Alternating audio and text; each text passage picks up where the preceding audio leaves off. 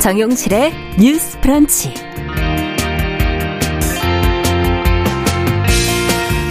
안녕하세요. 오늘 정영실 아나운서를 대신해 진행을 맡은 전예현입니다. 민주당을 비롯한 야 3당이 이상민 행안부 장관에 대한 탄핵 소추안을 발의했죠. 야당이 의석수 과반을 차지하는 만큼 탄핵안은 의결될 가능성이 높다, 이런 전망도 나오지만 헌재에서 인용될 가능성은 또 불투명하다, 이런 분석도 나옵니다. 야권이 탄핵을 추진하는 배경, 그리고 여당이 탄핵 추진의 진정성을 의심하는 이유는 무엇인지 뉴스픽에서 이야기 나눠보겠습니다.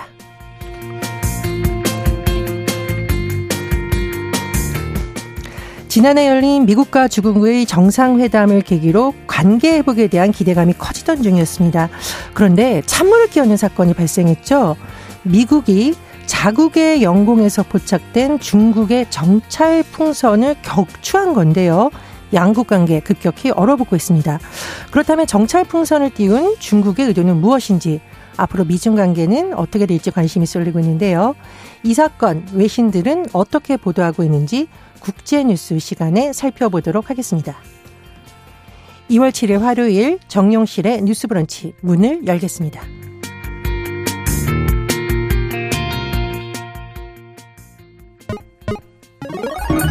Ladies and gentlemen. 새로운 시각으로 세상을 봅니다.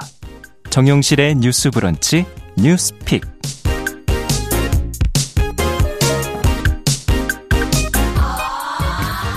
예, 다시 한번 인사드리겠습니다. 저는 월요일과 수요일 뉴스픽에서 여러분을 만나고 있는 시사평론가 우석대 개광교수 전예현입니다. 어제도 들으셨겠지만 이번 주 정영실 아나운서가 휴가로 잠시 자리를 비우게 돼서 오늘 금요일에는 제가 진행을 맡게 됐습니다. 아, 떨려서 새벽부터 잠을 설쳤는데요. 제 주변에 있는 분들 5자, 가문의 영광이라고 하셨는데 오늘 즐겁고 또 편안한 마음으로 같이 해보도록 하겠습니다. 그리고 뉴스브런치는 언제나 청취자 여러분과 소통하며 진행이 되고 있습니다. 아, 라디오, 유튜브, 콩으로 함께 해주고 계신데요. 또 댓글로 의견 많이 남겨주십시오. 자, 첫 코너 뉴스픽 시작하겠습니다. 두 분 함께 해주셨는데요. 신보라 국민의힘 전 의원, 어서 오세요. 네, 안녕하세요. 예, 조성실 정치하는 엄마들 전 대표님, 안녕하십니까? 네, 반갑습니다. 예, 어제 야 3당이 발의한 이상민 행안부 장관 탄핵소추안이 국회에서 보고가 됐습니다. 아, 그렇다면 탄핵소추의 사유는 무엇이고 또 앞으로는 어떤 과정이 남은 건지 궁금한데요. 조성실 전 대표님, 정리 부탁드립니다. 네, 더불어민주당과 정의당 그리고 기본소득당 이 야 3당이 이태원 할로윈 참사 대응 책임을 묻는 차원에서 이상민 행정안전부 장관에 대한 탄핵소추안을 공동 발의했습니다. 이 가장 근본적인 이유는 사전 재난 예방 조처를 장관으로서 하지 않았다. 참사를 인지한 뒤에도 재난대책본부를 늦게 가동했고 수습본부는 설치하지 않았다. 그리고 그 외에 국회 국정조사 등에서 유가족에게 부적절한 발언을 하거나 위증을 했다라는 혐의 등을 들고 있는데요. 이와 관련해서 국무위원에 대한 탄핵소추의 경우 3분의 1 의원의 동의가 있고 그리고 2분의 1 이상이 가결을 하게 되면 본회의를 통과하게 됩니다. 그래서 우리가 대통령 탄핵소추안이 올라갔던 과정들을 통해서 볼 수 있듯이 결과적으로는 헌재에서 최종적인 판결을 받게 되는 상황이고요. 네, 그렇죠. 다만 지금 민주당을 포함해서 여기에 동의한 의원들이 170명이 넘는 상황이기 때문에 본회의 안건 상정만 된다면 무리 없이 사실 통과는 될 것으로 예상이 되고 있고요. 다만 이와 관련해서 여당의 경우에는 탄핵소추안에 대한 어떤 요건이 사실 충분히 성립하지 않는다는 점을 강조하고 있고 또 야당 일각에서는 이것이 결과적으로 기각되었을 때 최종적으로 총선을 앞두고서 오히려 역풍이 몰 수도 있다라는 우려를 하고 있는 가운데 여기에 동의해 했던 이제 야 3당을 중심으로는 결과적으로 국회에 주어져 있는 이제 국무위원 등에 대한 탄핵소추의 책무를 이행하는 것이기 때문에 결과적으로 헌재에서 어떤 판결이 나오더라도 이에 대해서 역할을 하는 것이 지금 국회가 할 도리라는 판단으로서 이 탄핵소추안을 발의한 것이다라고 발표하고 있는 입장입니다. 예, 그런데 뭐 야당은 이게 충분히 탄핵 요건이 된다, 그런 여러 가지 상황에 잘 설명을 해주셨지만 국민의힘의 입장은 다르지 않습니까? 이 정진석 비대위원장만 해도 탄핵 요건이 되지 않는다라고 말을 했고요. 또 여당에서 이 탄핵 소추 사유를 납득하지 못한다라는 목소리도 나오고 있는 상황입니다. 탄핵 요건이 되느냐, 또 이 사유는 어떠냐 두 분의 의견을 좀 들어보고 싶은데요. 신보라 조연님 좀 어떻게 생각하십니까? 네, 오늘 실은 사설만 좀 보더라도 경향이나 한겨레 정도를 제외하고는 보수 혹은 중도 언론들까지도 대체적으로 이 민주당 야3당의 탄핵 소추에 대해서 부정적인 의견들을 많이 밝혔더라고요. 가장 큰 것은 민주당의 입법권 남용이 우선 도가 좀 지나쳤다. 그리고 탄핵은 이제 법적 책임. 정치적 책임이 아닌 명백한 법적 책임을 묻는 절차인데 이것이 좀 요건에 좀 부합하기 좀 어려운 부분들이 있다. 그리고 당대표의 사법적 리스크를 가리기 위한 이제 극한 행동이다. 이런 평가들이 주류를 이뤘습니다. 저도 좀 그 점에는 좀 동의를 하고요. 물론 이제 참사 초기에 이상민 장관의 어떤 대응이나 발언이 국민 보시기에 좀 실망스럽고 마뜩찮은 부분들이 분명히 저는 있었다고 생각합니다. 다만 이제 그것과 이제 법적인 위법 여부가 실은 이제 탄핵 심판의 이제 핵심 쟁점인데 이 민주당의 탄핵 소추서의 사유만으로는 저는 명백한 법적 책임으로 귀결되긴 좀 어렵다고 봅니다.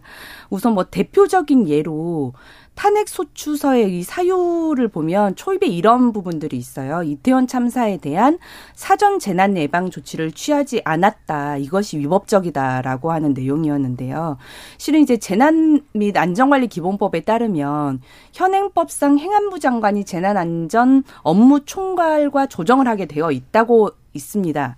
그런데 안전관리의 계획 수립과 이행은 지역 축제 개최자가 하도록 되어 있기 때문에 이태원 축제처럼 주최 측 없이 자발적으로 진행된 경우에는 안전관리 담당이 불분명하다는 문제가 있었거든요. 실제 그런 부분들이 참사 초기에도 많이 언론에서 회자가 됐던 내용입니다. 그래서 이거는 사실 위법의 문제가 아니라 입법 불비의 문제다. 그래서 사실 그 참사 이후에 민주당의 이모경 의원이 제일 먼저 이 관련한 기본법 개정안을 냈는데 그 개정안도 대규모 인원 밀집이 예상될 경우에는 행안부 장관이 아니라 지자체 장이 안전관리 계획을 세우고 행안부 장관은 이행 실태를 점검하도록 하는 개정안을 냈어요. 그러니까 만약 민주당 주장처럼 애초에 행안부 장관이 재난 예방 조치를 취하지 않은 것이 위법이었다면 지금 이모경 의원이 민주당 의원이 제안한 이 법 자체가 애초에 내질 말았어야 됐다는 거죠. 그러니까 민주당도 그런 입법 불비의 사항을 이미 알고 있었음에도 이걸 위법의 사항으로 간주하고 이 탄핵 소추안을 낸 것 자체가 요건상 저는 성립되지 않는다라고 보고 있습니다. 신보라 전 의원님 말씀대로 보면 이제 탄핵 자체가 법적 책임이나 여러 가지를 보더라도 성립되지가 않는다는 주장이신데 조성실 전 대표님 좀 어떻게 보십니까? 네, 이제 국무위원에 대한 탄핵 소추 같은 경우에는 헌법 제65조에 근거하고 있거든요. 그래서 법률이 정한 공무원이 그 직무 집행에 있어서 헌법이나 법률을 위반한 때에 국회가 탄핵 소추를 의결하도록 하고 있습니다. 근데 이제 이 헌법이나 법률을 위반했다는 것에 대한 법적 해석을 어떻게 할 것이냐의 문제가 되는 것 같고 지금 말씀하신 것처럼 탄핵 소추를 의결하는 것이 정치적인 목적으로까지 확대됐을 때 혹은 정치적인 책임으로까지 확대됐을 때 이제 탄핵 소추안의 기본적인 목표에 보다 너무 과도하게 해석되어서 결과적으로 전국에 어떤 리스크를 안길 수 있다라는 우려가 이제 탄핵 소추안을 바라볼 때 있어 왔었던 것은 사실이고 그래서 또 노무현 대통령에 대한 탄핵 소추안을 또 이렇게 통과시켰던 그래서 결국에는 기각됐던 여러 과정상에 있어서도 이제 그 안건들을 가지고 그 조문을 근거로 해서 이제 국민의힘에서는 결과적으로 그때도 사실은 여러 가지 기각됐던 것들을 봤을 때 이번 사안 같은 경우에는 충분히 이제 요건 자체도 성립하지 않을 수준이다라고 이렇게 그걸 축소시키고 있는 상황이고요. 근데 저의 의견을 이제 물어보신다면 저는 지금 입법불비의 문제라고 말씀하셨는데 정치적인 책임을 전혀 묻고 있지 않기 때문에 정치적인 책임을 전혀 지고 있지 않기 때문에 그렇다면 국민이 158명이나 한자리에서 그 짧은 시간 안에 희생됐더니 정말 전 세계를 경악시킨 이 사태에 대해서 입법불비의 영역이었다고 하더라도 국민들은 결국에 입법이 불비한 것도 국회와 사실은 전국이 책임져야 하는 거라고 보고 있는 거거든요. 그래서 이것에 있어서 있는 것을 어겨서 자기를 했느냐에 대한 판단이 있고 입법이 불비한 상태인데 사실은 충분히 전망됐던 자신의 직무에 대해서 부작이함으로써 결과적으로 입법상 보장하고자 했던 행정안전부 장관으로부터 보호받을 수 있는 국민의 권익이 침해됐느냐, 그리고 손실을 강하게 입었느냐라는 측면에서 보자면 조금 더 확대 해석했을 때 사실은 우리가 쟁점으로 삼아볼 여지는 전 충분히 있다고 봅니다. 그래서 그것에 대한 법적 판단은 여러 해석들이 난무하지만 결과적으로는 우리가 헌법재판소에서 최종적인 판결이 나와봐야 알 수 있는 거거든요. 근데 지금 상황에서는 이제 법사위원장으로서 김도읍 위원장이 이제 이것들을 운용한다고 하더라도 이제 압도적으로 사실은 좀 야삼당의 자수이기 때문에 국회에서 통과될 전망은 저는 충분히 있어 보이고, 그러니까 이 부분에 있어서 궁극적으로 이 모든 것들이 이재명 리스크를 덮고자 하는 것이다라고 정치적으로만 해석하는 것은 이 사안과 이 사태를 정말 안타까운, 그리고 다시는 재발해서는 안 되고 그러네 누군도 책임지고 있지 않은 이제 이런 참사의 연속이라고 보고 문제 해결을 요구하고 있는 국민들에 대해서 어떤 부분에서 저는 좀 모욕적인 발언일 수 있다고 보거든요. 네, 그 부분도 같이 종합적으로 검토할 필요가 있는 것 같습니다. 예, 조성실 전 대표님도 이제 말씀을 하셨는데, 근데 김도읍 법제사법위원장이 지금 국민의힘 여당 소속이란 말이에요. 그래서 이런 부분도 하나의 변수가 될 수 있다, 이런 분석도 지금 나오고 있는 거고, 또 뭐 탄핵이 기각된다면 야당이 역풍 맞을 수도 있다. 이건 아마 민주당의 이제 의원총회나 의원대 의견 가운데서도 나온 의견으로 알려져 있고요. 그렇지만 어쨌든 야당은 지금 계속 추진한다는 걸로 당론이 결정된 거고 과정 추진 중이고, 말씀해 주셨듯이 여당에서는 이게 이재명 대표 수사에 대한 방탄용이 아니냐, 서로 이제 진정성을 의심하고 있는 것으로 보이는데, 이제 신보라 전 의원님 지금 상황 좀 어떻게 보십니까? 네, 저는 그래서 민주당이 탄핵이라는 카드를 좀 거의 좀 무리수처럼 꺼내든 게 아닌가, 이제 그런 것 때문에 이제 국민의힘 입장에서는 더 진정성을 의심할 수밖에 없는 상황인 것 같고요. 실은 탄핵이라는 절차는 국민에게도 굉장히 어렵고 신중한 선택이거든요. 그리고 지금 국민의원 탄핵 절차가 헌정사상에서는 이제 처음 있는 일이라고 하는데, 실은 야당이 다수당이었던 시절은 예전에도 있었잖아요. 근데 그럼에도 불구하고 왜 이런 절차를 그간은 밟지 않았을까라고 하는 생각을 저는 해봐야 된다고 생각해요. 왜냐하면 이제 국무위원은 기본적으로 대통령이 책임지고 임명하는 자리입니다. 그래서 따라서 국무위원의 행위에 대해서도 대통령도 정치적으로는 동반 책임을 지는 거고요. 그래서 저는 그걸 어떻게 책임을 지느냐, 국민들이 사실 국정 지지율로, 언론은 여론의 형성으로 문책하고 다그치고 있다라고 보고, 그래서 윤 정부도 사실 이제 행안부 장관을 유임시키면서 일정 정도 저는 지지율에 타격을 입었다고 보고, 그게 정치적 책임의 영역과도 직결된다고 생각을 합니다. 그래서 그간에는 일정의 경우 지지율이 완전히 하락해서 도저히 국정 수행의 동력을 상실하게 되면 사실 개각이나 해임 절차를 밟기도 하고, 근데 이제 윤 정부는 그렇게 하지 않았던 거고, 그에 대한 결과를 받아들이면서 지지율 회복을 위해서 노력하고 있는 게 지금의 상황이다라고 보고요. 그걸 재정리하자면 대통령의 국무위원의 개각이나 해임 절차가 있다. 그래서 교체나 유지의 여부도 그것이 이제 국정 지지율 등의 어떤 정부 평가에 반영되는 거기 때문에 입법부가 굳이 국무위원의 탄핵 절차를 밟지 않았던 것이다, 저는 이렇게 좀 해석을 하고 있습니다. 그렇기 때문에 민주당이 지금 탄핵 절차를 밟는 것은 사실 이미 뭐 해임 건의안도 통과시키고 위증죄 고발도 했고 국정 결과 보고서도 먼저 그냥 통과를 시켰거든요. 그런 절차들을 통해서 이미 행안부 장관과 행정부에 타격을 줄 만큼 줬다.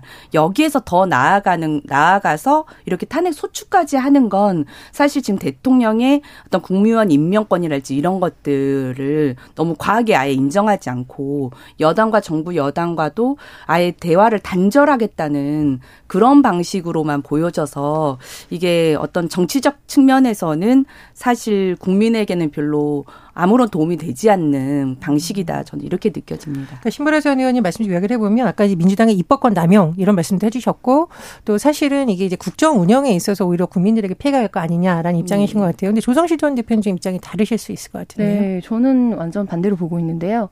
입법권 남용이라는 표현이나 혹은 이제 이 사안 자체에 대해서 결국에 행정안전부 장관을 유임함으로써 대통령이 지지율 리스크를 안고 그것이 정치적 책임이었다, 라고 말씀하시는 거는 저는 너무 아전인수격의 해석이라고 봅니다.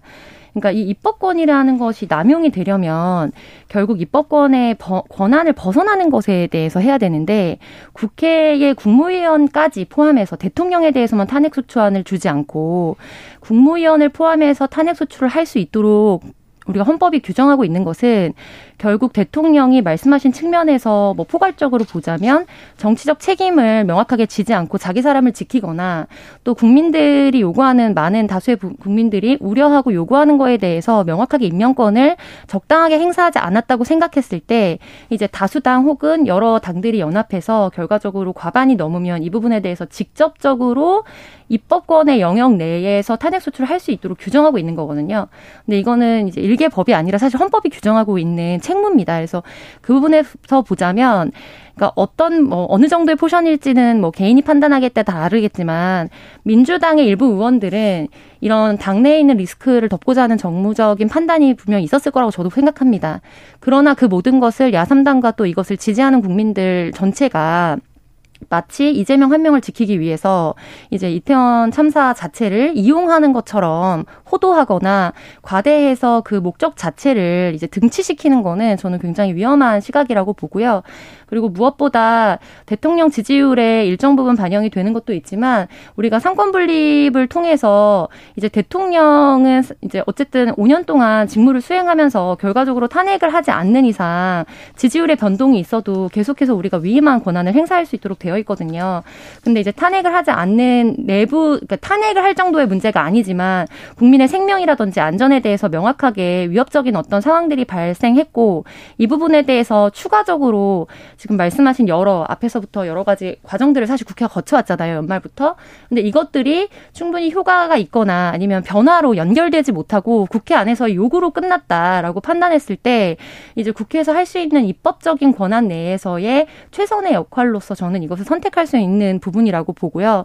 근데 다만 이제 결과적으로 이것이 헌재에 갔을 때 어떤 판결을 받을 것이냐에 있어서는 이제 박근혜 대통령의 세월호 탄핵 부분도 결과적으로 인용이 되기는 했지만 그 세월호 참사에 대한 부분은 사실은 인용이 되지 않았거든요.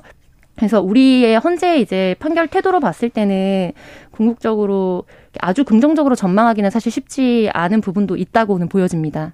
일단 국회 상황은 대부분의 언론에서 의석수만 놓고 봤을 때는 민주당도 이미 과반을 넘긴 상황이거든요. 네. 그러니까 야3당이 같이 공동 발의를 했기 때문에 어쨌든 국회에서는 의결될 가능성이 높다는 전망이 나오고 있어요. 그러면 이상민 장관의 직무가 일단은 정체가 됩니다. 헌재의 판단이 기다려야 되겠지만 직무는 정체가 되는데 이런 언론 보도나 전망도 나오고 있어요. 그렇다면 대통령실은 실세 차관, 즉 이제 행안부 차관의 인사를 해서 맞불을 놓는다. 뭐 국정운영에 큰 차질 없을 수도 있다. 이런 여러 가지 전망도 나오는데 근데 이제 이런 대응이 과연 좋은 대응이냐, 현명한 대응이냐, 아니면 뭐 어떤 대응이 필요하냐 좀 의견이 다르실 수 있을 것 같은데요. 신보라 전 의원님 어떻게 보십니까? 저는 맞불을 놓는다고 하는 표현 자체가 사실 민주당식 주장에 가깝다고 생각을 해요. 왜냐하면 당장 이제 뭐 내일 지금 본회의에서 처리한다는 얘기가 나오고 있는데 처리가 되는 즉시 사실 이제 국무위원의 직무가 정지가 되거든요. 그리고 이제 180일 이내에 헌재가 이거 관련돼서 판결을 내리도록 되어 있습니다. 그럼 180일이라고 하면 최장이긴 하지만 거의 6개월 가까이예요. 그걸 어떻게 공석으로 놔둘 수 있겠습니까? 말하자면 리더십의 공백을 일정 정도 빠르게 메울 수 있는 방법을 찾아야 되는 게 저는 정부의 입장이라고 생각하고 아직은 인사를 어떻게 한다라고 하는 뭐 확실히 정해져 있는 것은 아니라고 해요. 근데 다만 들리는 얘기로는 장관급에 해당하는 인사 정도를 차관급에 교체를 해서 행안부의 공백을 최소화하려고 하는 것이라고 저는 보고요. 그건 어쨌든 장관 직무가 정지된 상황에서는 리더십의 공백을 메우고 또한 여전히 재난안전의 컨트롤타운은 중요하기 때문에 그렇게 대치하는 것도 적절한 인사 전략이다라고 생각하지 그게 맞불 전략이라고 생각하지 않습니다. 신보라 전 의원님 말씀을 들어보면 어쨌든 이제 국정운영이라는 큰 틀을 계속 강조하시는 것 같아요. 그리고 이제 행안부의 역할 자체가 중요하니까 공백이 있으면 안 된다라는 차원을 강조해 주신 것 같은데 조성실 전 대표님은 좀 어떻게 보시나요? 네, 결국 지금 이태원 참사 이후에 계속해서 행안부의 가장 주요한 의제나 현안 과제로서 이태원 참사에 대한 후속 작업들이 좀 이루어지고 있잖아요. 그래서 현 차관이 보통 이제 뭐 거리가 되거나 아니면은 이제 직무가 정지됐을 때 사실은 차관이 그런 부분을 보좌할 수 있도록 차관의 역할을 두는 것이고, 그런 의미에서 그간의 현안을 가장 트래킹을 계속 해왔던 차관이 이 직무가 정지된 기간 동안 저는 충분히 일을 수행할 수 있다고 봅니다. 다만 국민의힘 입장에서는 또 이것이 그러니까 단순히 행정상의 어떤 문제라기보다 정치적인 공격과 좀 관심을 많이 받고 있다라고 판단을 내부적으로 하고 있기 때문에 그 부분에서 충분히 이제 말씀하셨던 것처럼 장관급의 어떤 무게감, 중량감이 있는 인사를 차관으로 교체할 것도 충분히 검토하는 카드일 것이다라고 보여지고요. 다만 이제 그 공석에 대해서 말씀하셨는데 저는 그게 오히려 더 납득하기 어려운 사안이었다고 보거든요. 예를 들면은 장관이 자신이 있던 기간 내에 일어났던 참사로 인해서 결과적으로 그거에 대한 최종적인 판단이나 추가적인 후속 작업을 자신이 또 하고 있는 모양새도 굉장히 좋지 않았거든요. 이제 그런 부분에서 보자면 어떤 형태로든 차관이 이것에 대해서 직무 정지를 대리하는 이제 상황에서 업무를 수행하는 것도, 직무를 수행하는 것도 저는 뭐 현재 상황에서는 공석이어서 이것이 뭔가 공백이 생기는 일은 아닐 것이다. 그래서 오히려 또 합리적인 안이 될 수 있을 거라고 봅니다. 네, 두 분 의견 잘 들었습니다. 자, 우리 두 번째 주제도 한번 살펴봐야겠어요. 일단 우리 아동학대 이 범죄 정말 말만 들어도 우리가 분노를 하게 되는데, 유죄 판결을 받은 사람은 취업제한 명령에 따라서 아동 관련 기관에서 일할 수 없도록 아예 법적으로 되어 있습니다. 그런데 이걸 어긴 사람들이 14명이나 적발됐다라고 한다. 이 학부모님들 입장에서는 참 가슴 철렁할 수 있는 뉴스인데요. 어느 지역, 어떤 시설에서 적발되는지 궁금합니다. 신보라 전 의원님 좀 설명 부탁드립니다. 네, 보건복지부가 여가부, 교육부 등 관련 부처와 함께 지난해 전국 아동 관련 기관 38만 6천여 곳의 종사자 260만 명 대상으로 취업 제한 위반 여부에 대한 합동 점검을 벌였는데요. 아동학대 관련 범죄로 유죄 판결을 받고도 취업 제한 명령을 어긴 채 학원이나 체육시설 등에 근무하던 14명이 적발이 됐습니다. 우선 아동학대 피해의 심각성과 재학대 우려를 고려해서 아동학대 범죄제는 최대 10년 내 범위에서 일정 기간 동안 이제 아동 관련 기업에 운영을 하거나 취업할 수 없게 되어 있거든요. 그런데 이 아동 관련 기관에는 어린이집, 유치원, 학교뿐만 아니라 아동이 이용하는 학원, 체육시설, 문화시설 이런 의료기관 등도 포함이 됩니다. 근데 이번에 적발된 14명은 체육시설 6명, 교육시설 4명, 건강증진시설, 장애인복지시설, 의료기관, 공동주택시설 각 1명으로 나타났고요. 이 중 6명은 또 시설 운영자였다고 해요. 과학학원, 가정의학과, 스포츠시설 등을 아예 운영을 하고 있었습니다. 그래서 정부는 운영자의 경우에는 기관 폐쇄나 운영자 변경을 추진하고요. 직원의 경우에는 해고 조치키로 하고, 종사자 채용 시에 아동학대 관련 범죄 전력 유무를 확인하지 않은 경우에는 과태료를 부과하겠다고 밝혔습니다. 그런데 이제 말씀해 주셨듯이 이게 정부에서 여러 가지 사후 조치가 있는 것은 맞는 것으로 보여요. 보건복지부도 2010년부터 조사를 하곤 하는데, 문제는 이 사후 조치 너무 느슨한 거 아니에요? 라고 비판적 의견도 나옵니다. 이제 아동대회 같은 경우에는 또 워낙 영향력을 언론으로부터 많이 받는데, 그래서 이게 강력한 처벌이 필요하다 이런 의견도 나오고, 그것만으로 되겠느냐라는 지적도 나오는데요.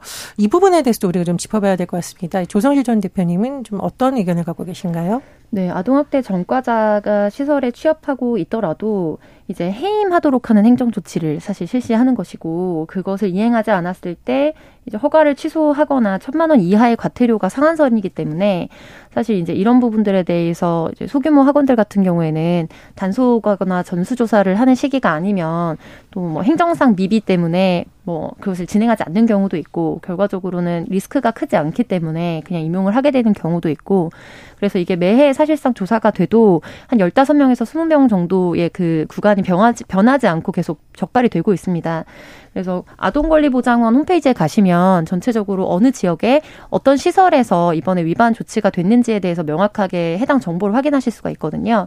근데 이제 이렇게 하더라도 이것이 잠깐 뉴스로 이제 흘러가 버리고, 결국 현장에서는 막 막상 본인이 아이를 보냈던 학원이 해당됨에도 불구하고 모르고 지나가시는 분들도 있을 수 있거든요.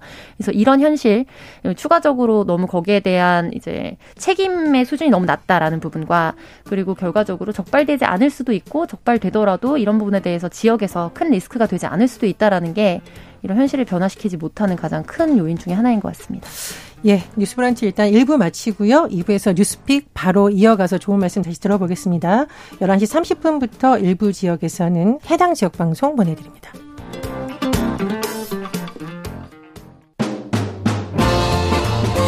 여러분은 지금 KBS 1라디오 정용실의 뉴스브런치와 함께하고 계십니다.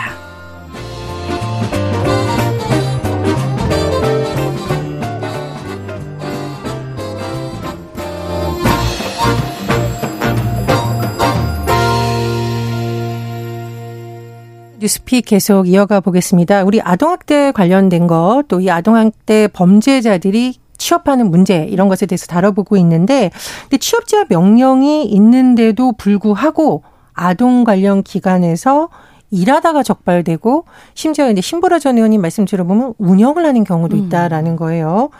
그러면 아동학대 전과자에 대한 취업 제한 조치 다시 한번 우리가 중요성을 생각해 볼 수밖에 없는데요. 문제는 실제로 현장에서는, 업계에서는 너무 가볍게 생각하는 거 아닌가, 이런 좀 문제의식도 듭니다. 그래서 신보라 전 의원님 이런 부분도 좀 짚어봤으면 하는데요. 네.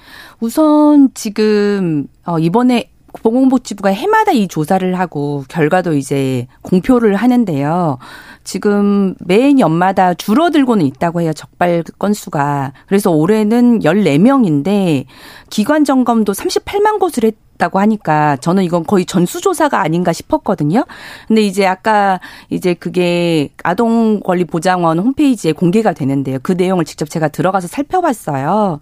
그랬더니 여전히 이게 전수조사는 아니었던 거예요. 그러니까 실은 시민회관이나 어린이회관 이런 곳은 지자체가 관리감독을 하는 곳이거든요. 거기도 당연히 아동을 대상으로 하는 곳이기 때문에 이런 청소년 이용 공공시설도 이제 점검 대상입니다.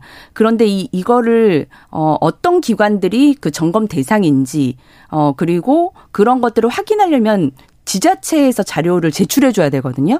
근데 경기도, 대구, 울산, 충남, 전북, 전남, 경북, 경남 이곳은 방금 말씀드렸던 시민회관, 어린이회관 등의 지자체가 운영하는 청소년 이용 공공시설에 대한 이 대상 기관 자체를 제출을 하지 않았어요.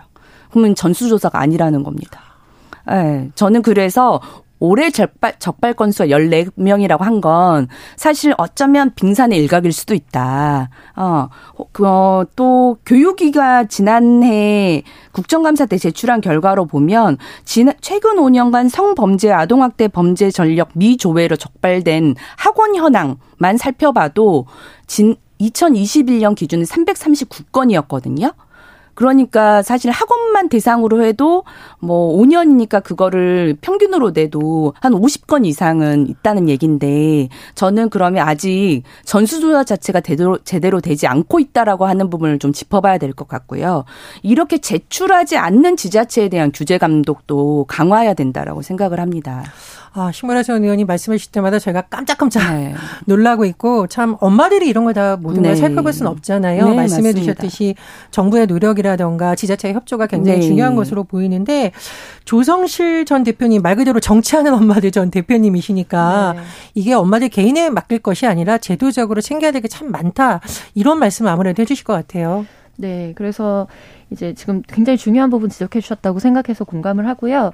그러니까 이게 여성가족부, 교육부, 그리고 문화체육관광부, 이렇게 보건복지부, 이렇게 네 군데에서 각각 조사를 해서 관련된 내용을 공개를 하는 것인데, 이제 중간중간 자료를 보시면 미제출 혹은 이제 점검을 하지 않았다, 이유는 휴업 중이다, 이런 경우들이 있습니다.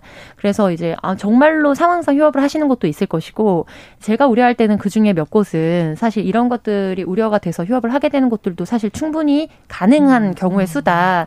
이런 부분에 대해서 안타까운 점은 사고가 만약에 발생을 하고 그것이 또 이제까지 이례 없었던 굉장히 충격적인 사고가 발생을 해서 추적해서 이것의 원인이 무엇인가 봤을 때 결과적으로 법은 있었지만 이것이 준수되지 않았고 추가적인 후속 작업들이 이행되지 않았기 때문에 그 사각지대에서 발생한 사고다 하면 또다시 법을 추가합니다. 그래서 이 법은 굉장히 많아지거든요. 그러니까 이미 우리가 법제도적으로는 최대한 사각지대를 줄이려고 많이 했는데 이것들을 현장에서 지켜지는 거, 지자체나 또 관련 부서에서 이제 실시간으로 관리 감독하는 거, 그리고 저는 협회나 연합회 역할도 굉장히 중요하다고 봅니다. 보시면은 이제 교육부나 이런 데서 결에서 임용하고 있는 교원 중에는 그런 사유가 당연히 전혀 없고요. 주로 이제 사적인 기관들에서 많이 발생을 하는데 이런 경우에 연합회나 이런 데서 기본적인 허들을 높여서 자체적으로도 이제 자정적 역할을 해주는 것들을 보여준다면 충분히 이제 국민들의 안심도도 높아지고 그런 부분에 대해서 이제 그런 기관들에 대해서나 연합회에 대한 신뢰도 높아질 텐데 사실 이 부분에 있어서는 행정에서 모든 인력을 동원해가지고 전수조사를 해야지만 해결이 될 수 있는 상황이라서 이 부분에 대해서 매년 전수조사를 할 수는 없으니까요. 이런 부분에 대한 보완들도 추가적으로 좀 이행이 됐으면 좋겠다. 바람을 드립니다. 두 분의 말씀을 들어보면 정치 현안을 보는 철학은 조금 다르실 수가 있는데 우리 아동 문제에 대해서만큼은 모든 엄마들, 아빠들, 사실 엄마 아빠가 아닌 모든 어른들의 마음이 똑같지 않을 수가 없다. 이런 생각이 듭니다. 뉴스픽 오늘 여기까지 듣겠고요. 조성실 정치하는 엄마들 전 대표, 신보라 국민의힘 전 의원과 함께했습니다. 두 분 좋은 말씀 감사합니다. 네, 감사합니다. 수고하셨습니다. 남성의 입장에서 여성의 입장을 이해하는, 그래서 사실 이 역지사지의 태도가 한국 사회로 지금 필요한 것이 아닌가. 그 어떤 사람들은 삼루에서 태어났으면서 자신이 삼루타를 친 것처럼 생각하며 살아간다라는 말이 있어요. 해충이다, 익충이다, 이거는 순전히 사람의 그 잣대로 이야기를 하는 거예요. 곤충이 우리 사람보다 몇억 년 먼저 지구에 나왔거든요. 세상을 보는 따뜻한 시선, 정용실의 뉴스 브런치.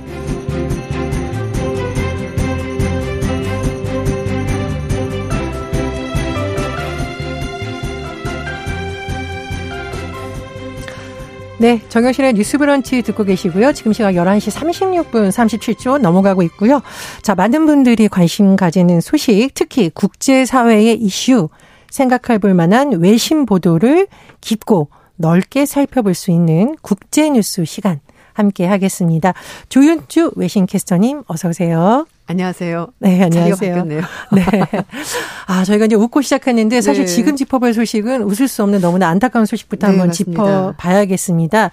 예전에 이제 우리가 터키라고 했는데 지금 튀르키예라고 하죠. 맞습니다. 강진, 무려 규모의 7.8의 강진으로 인해서 지금 사망자도 계속 늘어나고 여진까지 이어지고 있다. 이런 소식인데요.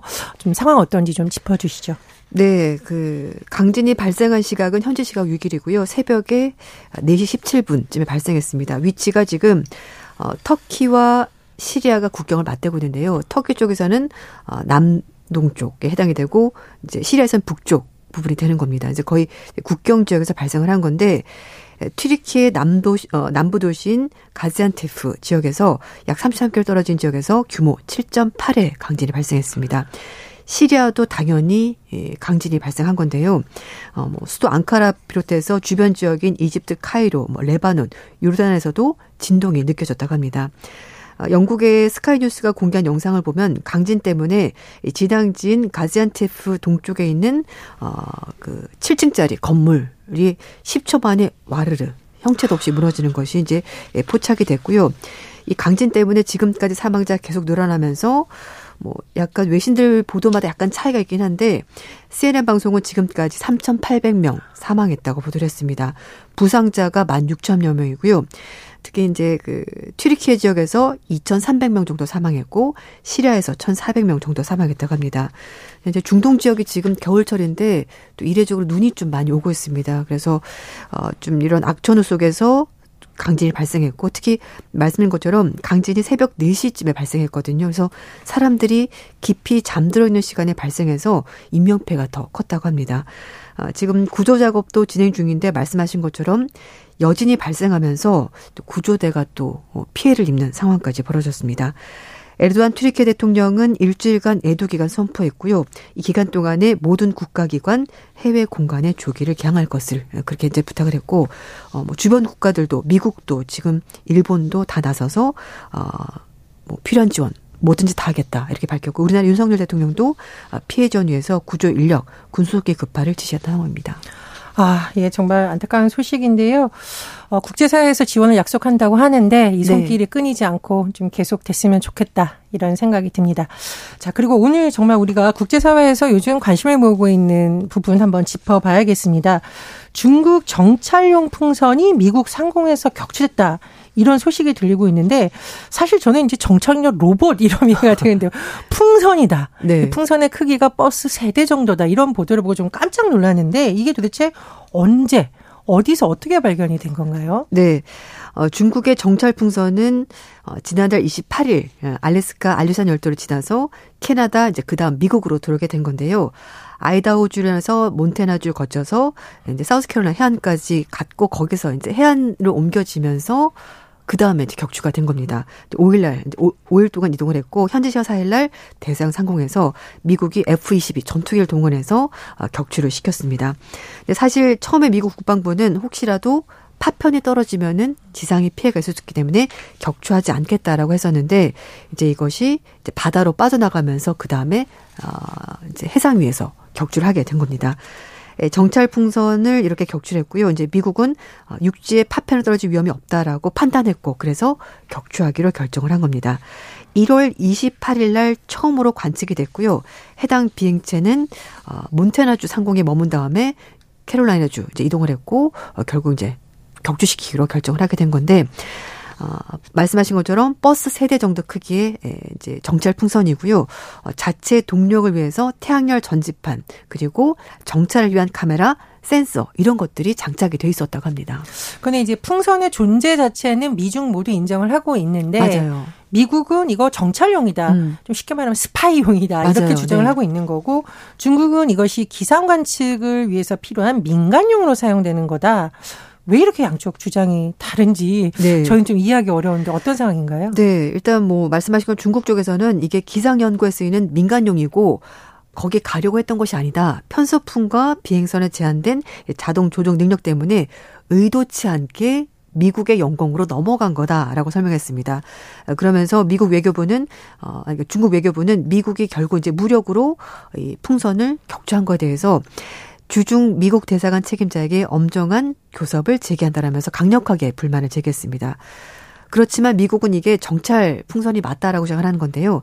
말씀드렸다시피 몬태나주 상공을 지나갔다고 말씀을 드렸는데, 거기에 미국의 대륙간 탄도미사일 경납고가 있습니다. 한참 동안 떠 있었거든요. 그래서 결국 이런 뭐 의도치 않았다라는 거 관계없이 어쨌든 그 정찰 풍선이 떠 있었던 지역이 미국의 좀 민감한 전략 자산이 있는 곳이었기 때문에 이게 정찰용이 맞다라고 주장을 하는 거고요.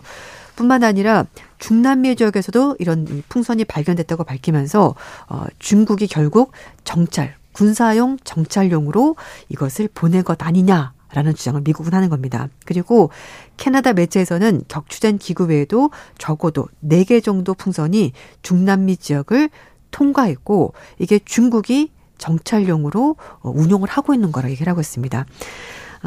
로이드 오스틴 국방장관도 이 정찰 풍선에 대해서 미국 본토의 전략적 장소를 감시하기 위해서 중국이 사용하고 있는 열기구 풍선이다라고 표현했고요.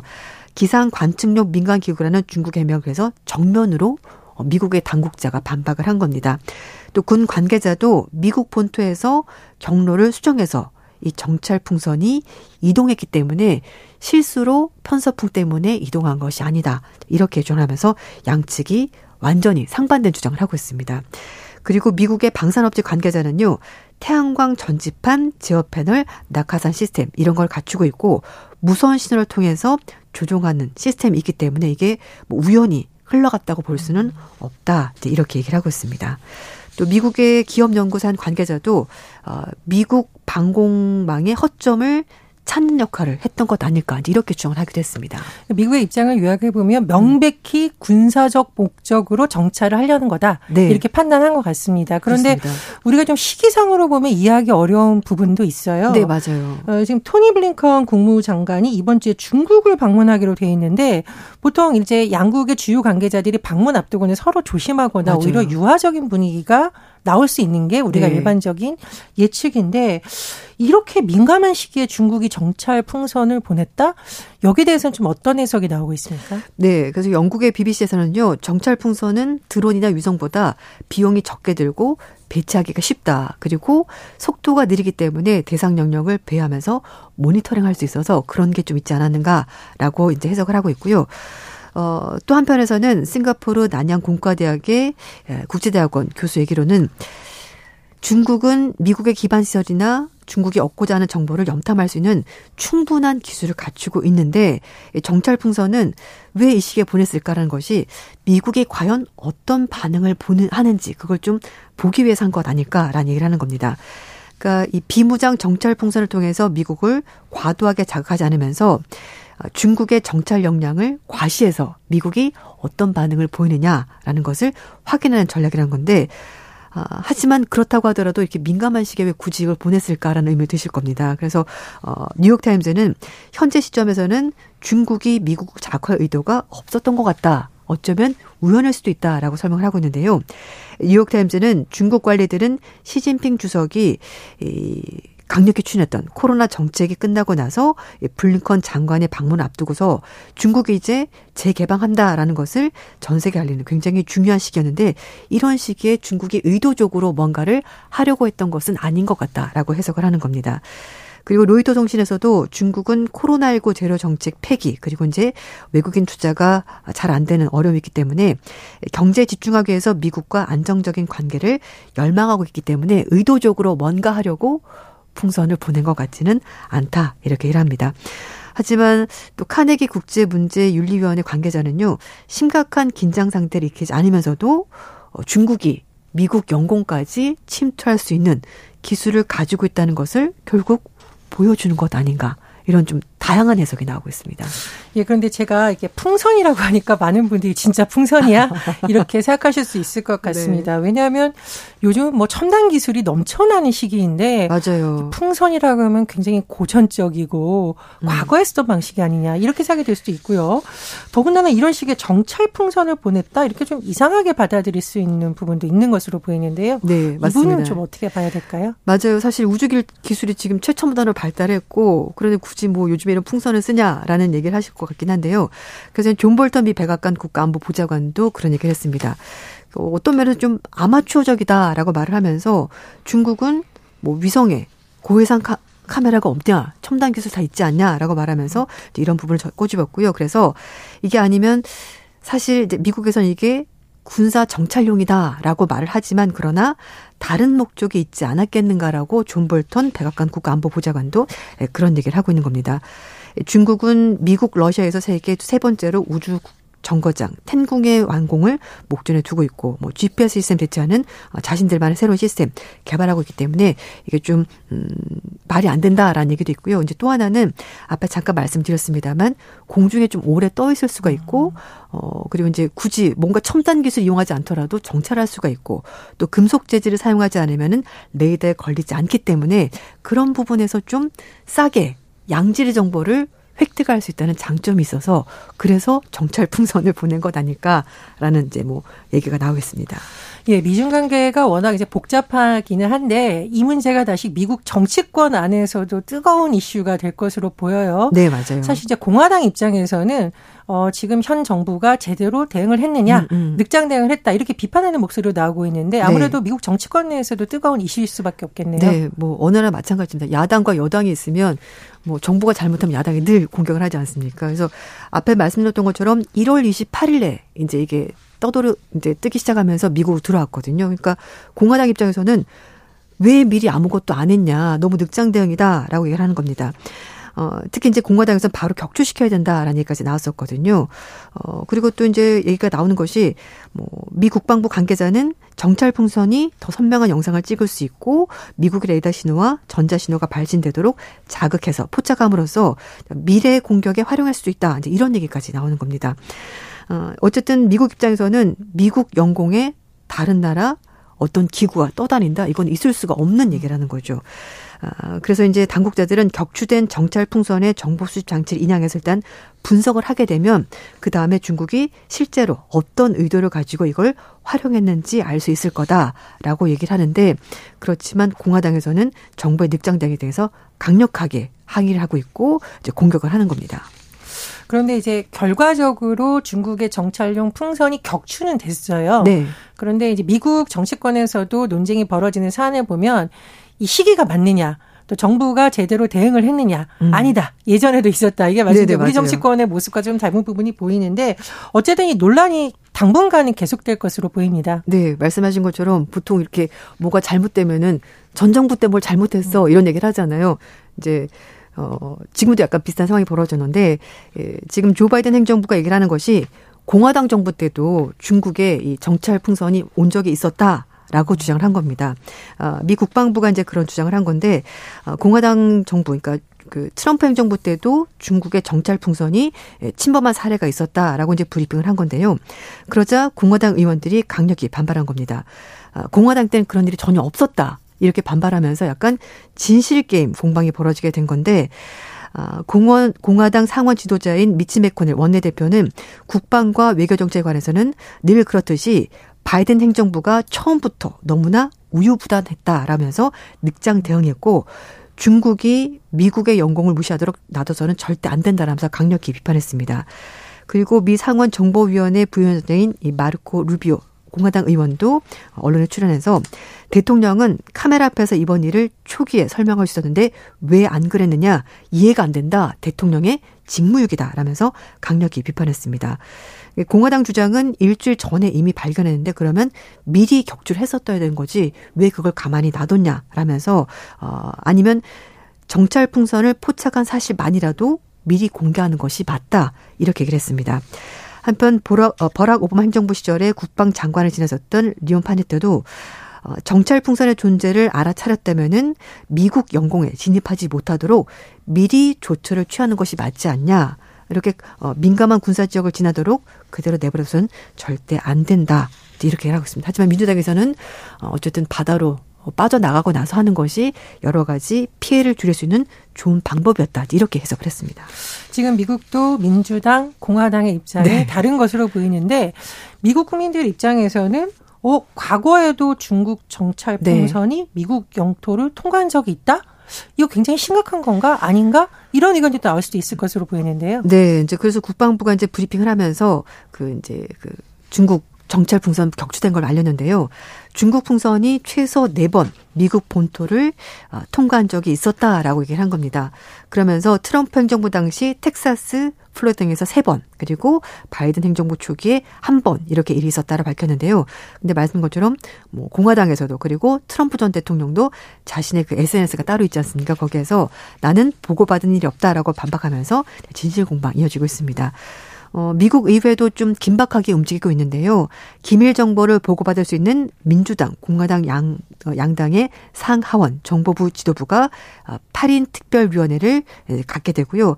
상원 외교위원회 청문회가 9일날 열리게 되고, 전체 상원의원 대상 국방부 브리핑 15일날 열린다고 하니까, 여기에서 이제 자세하게 어떤 정찰 풍선이었는지, 어떤 정보를 수집하려고 했었든지, 이런 것들이 얘기가 나올 것으로 보이는데, 또 공화당에서는 바이든 대통령 대응에 대해서 좀 규탄 결의안을 채택하는 방안도 같이 얘기를 한다고 합니다. 공화당의 입장에서는 아무래도 이제 바이든 정부에서 문제가 있다, 이런 그렇죠. 식으로 몰고 갈 가능성이 높은 것으로 보이는데, 결국 이제 국제사회의 관심은 미중 관계가 좀 풀리나 싶다가 다시 경색될 수 있다라는 전망이 나오는 거거든요. 사실 이제 미중 관계가 글로벌 금융시장에도 영향을 미치고 맞아요. 무역에도 영향을 미치고 뭐 네. 안보 이슈 여러 가지 중요한데, 결국은 이제 미중 관계가 어쨌든 좋은 신호는 아니다. 네. 경색될 수 있다는 전망도 나오고 있는데요. 앞으로 어떻게 될 가능성이 높을까요? 네, 그렇습니다. 뭐 여러 가지 사건이 많았죠. 화해 사건도 있었고, 낸시 펠로시 하원 의장이 대만을 방문하고 이러면서 여러 가지 갈등이 있었는데, 블링컨 장관이 이제 중국을 가겠다라고 말하면서 두 나라 간에 좀 화해 무드가 조성되는 건 아니야라고 했었는데, 말씀드린 것처럼 지금 갑자기 이제 이번 일 때문에 다 취소가 됐거든요. 그래서 우크라이나 전쟁, 북한 핵 문제, 뭐 대만 문제를 둘러싸고 얘기를 좀 할까 하다 하다가 결국은 이런 허심탄회하게 할 수 있는 그 대화 기회가 사라지게 된 겁니다. 그런데 일단 중국의 태도는 미국에 비해서는 강대강으로는 대응하지 않고 있습니다. 일단 뭐 미국이 현존하는 최신의 전투기가 동원해서 어쨌든 이 공개적으로 풍선을 파괴하자 과잉 반응이다라고 발끈하긴 했습니다만 정면 대응을 하지 않고 있고요. 그리고 중국 역시 처음에 풍선이 포착됐을 때 정찰 의도는 아니지만 어쨌든 들어간 거는 맞다라고 인정을 했거든요. 그것만 보더라도 중국이 대립각을 세우는 것은 아닌 것 같다는 해석이 나옵니다. 그래서 이제 미국과의 관계 개선 의지도 충분히 가지고 있는 것으로 보이고 그렇지만 또 중국의 의도와 달리 파장이 커질 가능성도 있는데 대만 언론이 미국이 격추한 중국의 그 풍선이 대만에서도 2021년 두 차례 출현한 사례가 있다라고 말하면서 또 약간 좀 자극하는 분위기가 감지가 됐습니다. 근데 좀 전에 보니까 조 바이든 미국 대통령이 이번 일 때문에 미중 관계에 뭔가 긴장이 더 고조되거나 나빠지거나 그런 일은 없을 거라고 공식 입장을 밝혔으니까 아마 두 나라 모두 이번 일 때문에 관계가 너무 경색되는 것은 어쨌든 막으려고 하는 것 같습니다. 뭐 우리가 여러 가지 예측을 해볼 수 있겠습니다만 중국의 입장에서는 경제 상황, 네. 또 코로나19와 맞물린 국내 정치 상황 이런 것을 고려해야 되고 바이든 정부도 어쨌든 뭔가 미중 관계 나아지는 거 아니냐라는 전망이 나오는데 완전히 경색되지는 않을 것을 바라지 않느냐 이렇게 네. 좀 볼 수 있는 것으로 보입니다. 또 하나 이제 한 가지 첨언을 드리면요. 그래서 CNN 방송에서는 또 이런 얘기도 하고 있습니다. 사실 이제 그 중국의 위협이라는 것이 정치권에서 이제 미국 정치권에서 얘기를 많이 하는데 그게 일반 국민들은 그렇게 손에 와닿지가 않는다는 거죠. 근데 이번에 직접 그 정찰 풍선을 보는 순간 아 중국 위협이 실제일 수도 있겠다라고 미국 국민들이 생각했을 것 같다. 이런 해석도 같이 내놨습니다. 네, 오늘 여러 가지 국제 뉴스 깊고 또 다시 한번 생각할 만한 부분 짚어봤습니다. 국제 뉴스 조윤주 외신 캐스트였습니다. 감사합니다. 네, 감사합니다. 네, You Raise Me Up이라는 음악 나오고 있죠. 힘든 데일수록 서로가 서로를 좀 격려주면 어떨까요? 뉴스브런치 2월 7일 화요일 순서 마치겠습니다. 저는 정영실 아나운서 대신 진행을 맡은 전예현이었습니다. 감사합니다. I am strong.